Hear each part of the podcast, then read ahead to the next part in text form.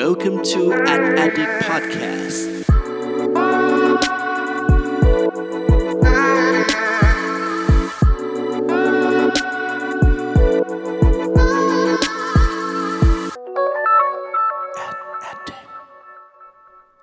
สวัสดีครับ ขอต้อนรับเข้าสู่ a n a d i c t Podcast ตอนที่ 8 กับผม เพิร์ดพงปิติภาสุขยืดครับ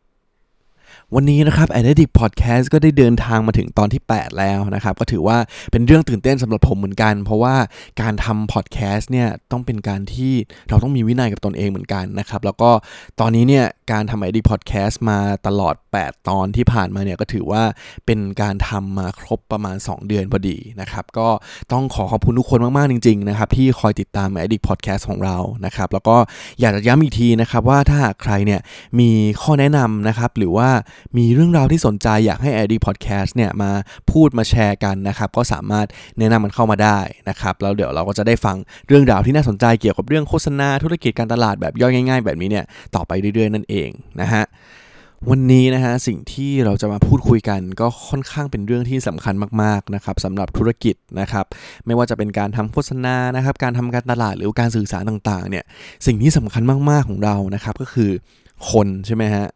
คนในหน้าที่นี้เนี่ยเราหมายถึงผู้บริโภคนั่นเองนะครับ ซึ่งไม่ว่าจะเป็นแบรนด์ต่างๆนะครับสเกลเล็กหรือสเกลใหญ่ ทุกแบรนด์นะฮะต้องทำความเข้าใจผู้บริโภคของเขานะครับดังนั้นวันนี้สิ่งที่เราจะมาพูดคุยกันนะครับ ก็ถือว่าเป็นเคล็ดลับ เล็กๆนะฮะในการที่หลายคนเนี่ยอาจจะคิดว่าเอ๊ะการที่เราจะทำความเข้าใจผู้บริโภคอย่างเนี้ยมันสามารถทำยังไงได้บ้างนะฮะบางทีอาจจะรู้สึกว่าเฮ้ยเราต้องจำเป็นต้องไปทำรีเสิร์ชอย่างเดียวหรือเปล่านะครับหรือว่ามันมีวิธีการอื่นๆอีกไหมนะครับดังนั้นวันนี้สิ่งที่เราจะมาพูดคุยกันครับคือ 7 วิธีการในการทำความเข้าใจผู้บริโภคที่ง่ายมากๆเลยนะฮะลองไปฟังกันดูครับ เริ่มต้นกันที่วิธีการแรกนะครับในการทำความเข้าใจผู้บริโภคนะครับซึ่งวิธีการที่1เนี่ยผมคิดว่าน่าจะเป็นวิธีการที่หลาย ๆ คนเนี่ยน่าจะคุ้นเคยนะครับซึ่งก็คือ consumer research นั่นเองนะครับ การทำความเข้าใจแบบ consumer research เนี้ยมันเป็นสิ่งที่ค่อนข้างมาจากทางทฤษฎีค่อนข้างเยอะนะครับ หลายๆคนเนี่ยอาจจะคุ้นๆเนาะว่าเฮ้ยตอนชั้นสมัยเรียนสมัยก่อนตอนปริญญาตรีอะไรเงี้ยเนี่ยมันจะมีคำว่า qualitative นะครับ quantitative อะไรต่างๆเนี่ยในการที่เราจะต้องไปทำ survey อะไรต่างๆเนี่ยสิ่งเหล่านี้แหละครับคือ consumer research นะครับถ้าพูดยกตัวอย่างง่ายๆนะครับก็อาจจะเป็นการแจกแบบสอบถามนะครับการแจกแบบสอบถามนี้ก็อาจจะเหมาะสมกับการที่เราต้องเน้นปริมาณนะฮะหรือการสัมภาษณ์เชิงลึก นะครับ ก็อาจจะเป็นการโทรคุยทันผ่านทางโทรศัพท์นะครับ เพื่อที่เราจะต้องการเจาะลึกเลยว่าเฮ้ยจริง ๆ แล้ว คนคนนั้นเนี่ยเขามีความคิดเขามีความชอบเขามีเหตุผลอะไรยังไงบ้างนะครับ หรือแม้แต่กระทั่งการที่ทำโฟกัสกลุ่มก็ถือว่าเป็น consumer research เหมือนกันนะครับ อันนี้เนี่ยเป็นวิธีการแรกที่จริง ๆ แล้วเนี่ยแบรนด์ต่างๆ ก็สามารถทำเองได้นะครับ หรือว่าให้ตัวกลางนะครับในการช่วยจัดทำโฟกัสกลุ่มหรือทำรีเสิร์ชต่างๆ ขึ้นมาก็ได้เหมือนกันนะครับ ซึ่งก็เป็นวิธีการหนึ่งนะฮะที่เป็นพื้นฐานค่อนข้างดี แล้วก็อยากแนะนำให้ทุกคนเนี่ยรู้จักกันเอาไว้นะครับวิธีการแรกนี้คือการทำ consumer research นั่นเองครับส่วนวิธีการที่2นะครับคือวิธีการที่ค่อนข้างง่ายมาก ๆเลยนะครับก็คือการดูผลสำรวจและสถิติต่างๆ ที่มีอยู่แล้วนั่นเอง นะครับวิธีการนี้เนี่ยอย่างที่ผมบอกครับมันง่ายจริง ๆ แต่ว่าเชื่อว่าหลาย ๆ คนเนี่ยก็คงเห็นอยู่แล้วแหละพวกสถิติผลสำรวจจากบริษัทนะฮะหรือว่าอองค์กรอะไรต่างๆ ทั้งในไทยแล้วก็ต่างประเทศนะครับแต่ว่าเราเนี่ยอาจจะมองข้ามไปเนาะว่าเอ๊ะจริง ๆ ข้อมูลเหล่านี้เนี่ยจริง ๆ แล้วมันก็เป็นแหล่งข้อมูลชั้นดีเหมือนกันนะครับผมขอยกตัวอย่างล้วกันว่าตัวอย่างเช่น ผลสำรวจหรือว่าสถิติอะไรบ้างที่จะสามารถนำมาใช้ประโยชน์ในการทำความเข้าใจผู้บริโภคได้นะครับ มีสถิติหนึ่งนะฮะที่ค่อนข้างมีประโยชน์มาก ๆ เลยนะครับ แล้วก็มาจากองค์กรของไทยเราเองนี่แหละนะครับ ซึ่งก็คือ Thailand Internet User Profile นะครับ จาก ETDA นะครับ หรือว่าชื่อเต็มว่า เดี๋ยวสักครู่นะฮะ ผมต้องขอเปิดดูนิดนึง จากสำนักงานพัฒนาธุรกรรมทางอิเล็กทรอนิกส์องค์การมหาชนนั่นเอง นะครับที่เขาจะมาอัปเดตนะฮะว่าเอ๊ะจริง ๆ แล้วเนี่ยในพฤติกรรมของผู้บริโภคในการใช้งานอินเทอร์เน็ต แต่ละปีเนี่ยมีความเปลี่ยนแปลงไปอย่างไรบ้างนะครับคนแต่ละเจนเนี่ยเขามีการใช้สื่อแบบไหนนะครับแล้วก็ชอบอะไรไม่ชอบอะไรใช้อินเทอร์เน็ตในการทำอะไรมากน้อยขนาดไหนมากกว่ากันนะครับซึ่งสิ่งเหล่านี้นี่แหละมันเป็นสิ่งที่ถ้าหากว่าปกติเราต้องไปเก็บข้อมูลทั้งหมดนี้เองเนี่ยคงเป็นไปได้ยากมากใช่ไหมฮะดังนั้นเนี่ยวิธีการที่2เนี่ยอย่างที่ผมบอกเลยมันง่ายมากๆ ลองนำข้อมูลเหล่านี้ครับมาศึกษามาทำความเข้าใจเชิงลึกมันนะครับ แล้วก็สามารถหยิบจับในสิ่งที่เราเรียนรู้เนี่ยมาอัดแอปในการทำความเข้าใจผู้บริโภคของเราได้อีกด้วยนะครับ ดังนั้นวิธีการที่2นะฮะคือการดูผลสำรวจและสถิติต่างๆ ที่มีอยู่แล้วนั่นเองครับ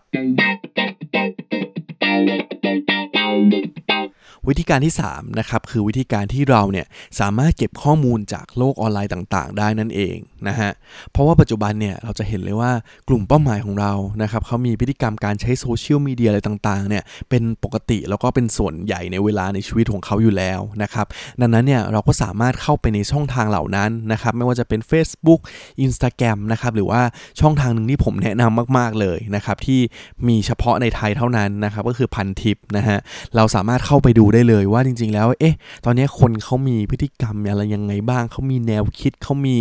การตั้งคำถามอะไรที่มันแบบ เฮ้ย น่าสนใจไหมนะครับ ถ้าเข้าไปพันทิปแบบเผือกๆเนี่ยผมรับรองเลยว่าสนุกแน่นอนนะครับ ลองเข้าไปไล่อ่านดูนะครับ ดังนั้นข้อที่3ครับคือการเก็บข้อมูลจากโลกออนไลน์ต่างๆ นั่นเองครับสำหรับวิธีการที่4นะครับคือการทำการสังเกตการลูกค้านะฮะ การทำการสังเกตการลูกค้าเนี่ยมันคือยังไงนะครับ ถ้าอธิบายง่ายๆนะครับแล้วก็อาจจะดูเป็นคำที่ค่อนข้างนิเกทีฟไปนิดนึงนะครับก็คือการที่เราเนี่ยเป็นเหมือนสต็อกเกอร์นะฮะคอยติดตามดูว่าเอ๊ะเฮ้ยกลุ่มเป้าหมายของเราเนี่ยเขาจะมีพฤติกรรมในการทำอะไรยังไงบ้างนะฮะเขาเดินไปตรงจุดที่ 1 แล้วจุดที่ 2 ที่เขาจะไปเนี่ยคืออะไรนะฮะซึ่งจริงๆแล้ววิธีการนี้นะครับมันก็ถูกอัดแอปมาใช้ในมุมของเทคโนโลยีต่างๆ เหมือนกันนะครับในการที่ปัจจุบันเราจะเห็นการทำรีเสิร์ชนะฮะในการวางออกแบบต่างๆนะครับ เช่นการสร้าง UX UI อะไรต่างๆเนี่ยก็จะมีการทดสอบนะฮะให้ลูกค้าเนี่ยลองทำสิ่งต่างๆจริงๆนะครับตัวอย่างเช่น ก่อนที่เขาจะทำเว็บไซต์นะฮะก็จะมีการทดสอบว่าเอ๊ะปุ่มไหนควรอยู่ตรงไหนนะครับแล้วเขาก็จะดูพฤติกรรมว่าเอ๊ะจริง ๆ แล้วเนี่ยคนกดตรงไหนบ้างอะไรยังไง แล้วคนเนี่ยเขารู้สึกมี feedback อะไรยังไงบ้างนะครับดังนั้นเนี่ยวิธีการนี้นะฮะก็ถือว่าเป็นวิธีการที่ทำได้เหมือนกันแต่ว่าต้องทำอย่างแนบเนียนแล้วครับ แล้วก็ต้องมองดูว่า เอ๊ะ จริง ๆ เราสามารถนำเทคโนโลยีต่างๆต่างๆเนี่ยมา adapt ให้วิธีการเนี้ยมันเกิดประสิทธิภาพมากขึ้นได้อีกไหมด้วยนะครับ กับการทำการสังเกตลูกค้านั่นเองครับ ส่วนวิธีการที่5นะครับเป็นอีกหนึ่งวิธีการที่หลาย ๆ คนก็อาจจะชอบวิธีการนี้นะครับ แต่ว่าหลาย ๆ คนเนี่ยก็อาจจะไม่ค่อยชอบเหมือนกันนะครับ เดี๋ยวมาดูกันว่าเพราะอะไรนะครับ ก็คือวิธีการที่เราเนี่ยสามารถจำลองชีวิตเป็นลูกค้าได้นั่นเองนะฮะซึ่งวิธีนี้เนี่ยจริง ๆ เนี่ยผมแนะนำว่ามันเป็นวิธีการในการเริ่มต้นที่ค่อนข้างง่ายที่สุด นะฮะแต่ว่าอย่างที่ผมบอกว่าหลาย ๆ คนเนี่ยก็ชอบนะฮะหลาย ๆ คนก็ไม่ชอบ เพราะว่าบางคนเนี่ยเขาจะชอบมากเลยครับในการที่โอเค ฉันลองสมมตินะว่าฉันเป็นลูกค้าฉันจะคิดอย่างนี้ 1 2 3 4 5 แล้วฉันก็เอาจากสิ่งที่ฉันคิดนั่นแหละ มาคิดงานมาคิดอะไรต่าง ๆ เลยนะครับซึ่งก็ถือว่าเป็นการนั่งเทียนขึ้นมานะครับแต่ว่าถ้าสมมติว่าใครที่เขาเนี่ยซีเรียสนะฮะซึ่งผมเป็นก็เป็นคนหนึ่งในนั้นเหมือนกันนะครับที่เฮ้ย สิ่งที่เราจะคิดขึ้นมาอย่างเงี้ยมันไม่สามารถคิดขึ้นมาเองได้นะครับ ดังนั้นเนี่ยสิ่งที่เราจำลองเป็นชีวิตลูกค้าแน่นอนว่ามันเป็นจุดเริ่มต้นที่ดีได้ฮะในการตั้งสมมติฐานอะไรต่างๆ แต่ผมรู้สึกว่าในการทำความเข้าใจผู้บริโภคจริงๆเนี่ยมันต้องมีวิธีการอื่น ทำเพิ่มเติมด้วยนะครับ แต่ว่าลองเป็นวิธีการหนึ่งก็ได้ฮะที่สมมติว่าเราเริ่มต้นไม่รู้จะทำยังไงเลยนะฮะ ลองสมมติตัวเองว่าถ้าฉันเป็นผู้บริโภค ถ้าฉันเป็นลูกค้าของแบรนด์แบรนด์นี้เนี่ย ฉันจะมีพฤติกรรมยังไง ฉันจะคิดยังไงบ้างนะครับ แล้วลองตั้งสมมติฐานจากสิ่งเหล่านั้นนะครับ แล้วก็ไปหาคำตอบเพิ่มเติมนะฮะจากการทำการทำความเข้าใจผู้บริโภคแบบอื่น ๆ เสริมเพิ่มเติมด้วยนั่นก็ดีนะครับ ดังนั้นเนี่ยวิธีการที่5นะครับคือการจำลองชีวิตเป็นลูกค้าหรือการทำเป็น role play นั่นเองครับ ส่วนวิธีการที่ 6 นะครับ คือการสอบถามจากคนที่อยู่ใกล้ชิดกับลูกค้าที่สุดนั่นเองนะฮะ หลาย ๆ ธุรกิจนะครับสมมติว่าเราจะต้องพูดคุยกับกลุ่มผู้บริโภคของเรากลุ่มลูกค้าของเราเนี่ยมันอาจจะทำค่อนข้างได้ยากเหมือนกันนะครับเพราะว่ากว่าจะเจอกลุ่มเป้าหมายเหล่านั้นนะฮะกว่าจะหาวิธีการในการ approach ไปพูดคุยกับเขานะครับกว่าจะเตรียมตัวอะไรต่าง ๆ เนี่ยมันอาจจะใช้เวลานานแล้วก็อาจจะต้องมีงบประมาณมีต่าง ๆ ที่มันค่อนข้างวุ่นวายนะครับดังนั้นสำหรับหลาย ๆ ธุรกิจนะฮะที่มีคนที่ใกล้ชิดกับลูกค้าอยู่แล้วนะครับไม่ว่าจะเป็นพนักงานขายนะครับเซลล์ต่าง ๆ เนี่ยหรือแม้แต่กระทั่ง call center นะครับหรือแม้แต่กระทั่งอีกคนคนนึงเหมือนกันที่หลายคนอาจจะมองข้ามไปนะครับซึ่งก็คือแอดมินนะฮะที่คอยประจำอยู่ในโซเชียลมีเดียต่างๆเนี่ยคนเหล่านี้แหละครับเขาคือคนที่ใกล้ชิดกับลูกค้ามากที่สุดและเขาเนี่ยได้เห็นได้รู้จัก คุ้นเคยกับลูกค้ามากที่สุดนะครับ ดังนั้นเนี่ยถ้าสมมติว่าเราอยากทำความเข้าใจผู้บริโภคเนี่ยเราลองสอบถามจากคนเหล่านี้ก็ได้เหมือนกันนะครับ มันจะทำให้มีแนวคิดแล้วก็คงมีหลายๆมุมมองเหมือนกันที่เราเองถ้าเราไม่ได้ไปอยู่ใกล้กับลูกค้าจริงๆเนี่ยเราอาจจะไม่เห็นสิ่งนั้นนะครับดังนั้นนะฮะวิธีการที่ 6 คือการสอบถามจากคนที่อยู่ใกล้ชิดกับลูกค้ามากที่สุดนั่นเองครับ สำหรับข้อสุดท้ายนะครับข้อที่7นะฮะซึ่งผมคิดว่าเป็นข้อที่สำคัญมาก ๆ เลยนะครับ ก็คือการวิเคราะห์ข้อมูลนะฮะจาก Data ที่เรามีอยู่ปัจจุบันนั่นเอง นะครับ เราคงได้ยินกันบ่อยๆ ในช่วงนี้นะฮะ แล้วก็เป็นช่วงที่หลายปีมาแล้วเหมือนกันนะครับ ที่เขาพูดกันนะครับ Big Data Data Analysis อะไรต่างๆ เนี่ย แต่ว่าจริงๆ แล้วเนี่ยมันหลายๆ คนอาจจะรู้สึกว่าสิ่งนั้น อ๋อโอเค ฉันรู้สึกว่าฉันคงไปยังไม่ถึง Big Data หรอกเนาะ มันน่าจะเป็นเรื่องไกลตัวนะฮะ แต่ว่าผมอยากจะบอกว่าจริง ๆ แล้วเนี่ย ถ้าแบรนด์แต่ละแบรนด์เนี่ยอาศัยอยู่ในโลกออนไลน์ หรือว่าโลกยุคปัจจุบันแล้วเนี่ย ผมคิดว่ายังไงทุกๆแบรนด์เนี่ยก็จะมีข้อข้อมูลอะไรบางอย่างของลูกค้าที่เป็น Big Data ของตัวเองอยู่แล้วเหมือนกันนะครับอาจจะไม่ได้บิ๊กมาก แต่ว่าอย่างน้อยเราก็ทำอะไรกับ Data เหล่านั้นได้นะครับตัวอย่างง่ายๆนะฮะอย่างแรกตัวอย่างเช่น ข้อมูลของลูกค้าที่เรามีอยู่นะฮะไม่ว่าจะเป็นเบอร์โทรศัพท์นะฮะอีเมลอะไรต่างๆเนี่ยสิ่งเหล่านี้ครับมันก็จะสามารถเป็นข้อมูลในการที่เราสามารถมาวิเคราะห์กลุ่มเป้าหมายอะไรต่างๆนะฮะตัวอย่างเช่นหา lookalike ในออนไลน์ก็ได้นะครับว่าถ้าฉันรู้แล้วว่าลูกค้าของฉันเนี่ยคือคนเหล่านี้เนี่ยฉันต้องการคนที่มีลักษณะคล้ายคลึงกับคนเหล่านี้เนี่ยจะมีใครอีกบ้าง นะครับหรือแม้แต่กระทั่งอีก Data อันหนึ่งนะคะที่หลายๆ คนเนี่ยก็มองข้ามไปเหมือนกันนะครับก็คือข้อมูลของผู้ติดตามในโซเชียลมีเดียต่างๆนะครับลองกดเล่น ๆ เข้าไปดูกันได้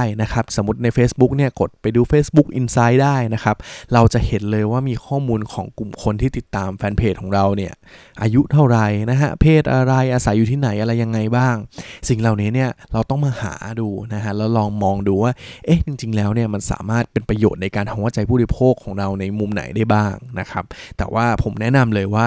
การที่เราจะทำความเข้าใจผู้บริโภคในยุคปัจจุบันเนี้ยเราหนีไม่พ้นแน่นอนนะครับ กับการที่เราจะต้องวิเคราะห์ข้อมูล Data ต่างๆ ที่เรามีนะครับดังนั้นข้อที่7นะครับคือการวิเคราะห์จากข้อมูล Data ที่เรามีปัจจุบันนั่นเองครับ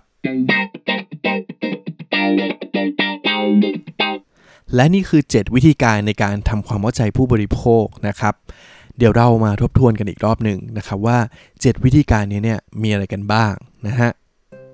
ข้อที่1นนะครับคือการทำความเข้าใจผู้บริโภค โดยการทำ consumer research นะฮะไม่ว่าจะเป็นการแจกแบบสอบถาม การสัมภาษณ์เชิงลึก หรือการทำโฟกัสกลุ่มก็ตามนะครับ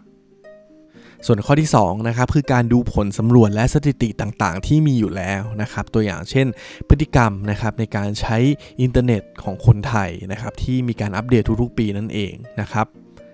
ส่วนข้อที่3นะครับคือการที่เราสามารถเก็บข้อมูลจากโลกออนไลน์ต่างๆ ได้นะครับไม่ว่าจะเป็นโซเชียลมีเดียต่างๆ เช่น Facebook Instagram Twitter นะครับหรือว่าช่องทาง community อันหนึ่งที่แนะนำมากๆเลยนะครับซึ่งก็คือพันทิปนั่นเองครับ วิธีการที่4นะครับคือการทำการสังเกตการลูกค้านะครับเป็นการติดตามนะฮะดูว่าชีวิตของเขาเนี่ยเขาทำอะไรยังไงบ้างนะครับซึ่งสามารถนำเทคโนโลยีมาอัดแอปให้วิธีการนี้เนี่ยมันเหมาะสมสำหรับยุคปัจจุบันได้อีกด้วยครับ วิธีการที่5นะครับคือการจำลองชีวิตเป็นลูกค้านะครับซึ่งวิธีการนี้เนี่ยเหมาะสมกับการตั้งสมมติฐานตอนต้นนะครับแต่ว่าแนะนำเลยนะฮะควรทำวิธีการอื่นควบคู่ไปด้วยนะครับเพื่อให้ผลที่มันออกมาจริง ๆ แล้วเนี่ยตรงกับพฤติกรรมของผู้บริโภคจริง ๆ นั่นเองนะครับวิธีการที่6นะครับคือการสอบถามจากคนที่อยู่ใกล้ชิดกับลูกค้ามากที่สุดนะครับไม่ว่าจะเป็นพนักงานขายเซลล์นะครับ call center หรือแม้กระทั่งแอดมินในโซเชียลมีเดียต่างๆ นั่นเองครับ และสุดท้ายนะครับวิธีการที่ 7 คือการวิเคราะห์จากข้อมูล Data ต่างๆ ที่เรามีนะฮะไม่ว่าจะเป็นข้อมูลของลูกค้าที่เรามีนะฮะหรือว่าข้อมูลผู้ติดตามเราในโซเชียลมีเดียต่างๆ หรือว่าอาจจะมีข้อมูลอื่นๆนะฮะที่เราสามารถมาแชร์จาก Third Party อะไรอื่น ๆ ได้อีกด้วยเช่นกันครับ และนี่คือทั้งหมดของ a n a d i c Podcast ตอนที่ 8 ในวันนี้นะครับ ก็ถ้าสมมติว่าใครฟังแล้วนะฮะ ชื่นชอบก็อย่าลืมกดไลค์กดแชร์กด Subscribe ในช่องทางที่ทุกคนกำลังฟังอยู่นะตอนนี้ได้เลยนะครับ แล้วก็ในตอนต่อไปนะครับ หวังว่าจะมีเรื่องราวนะฮะ ที่น่าสนใจมาแบ่งปันเพื่อนๆต่อไปเรื่อยๆแน่นอนนะครับ ก็ต้องติดตามกันไว้นะครับ วันนี้ขอบคุณมากครับ สวัสดีครับ Welcome to an Addict Podcast.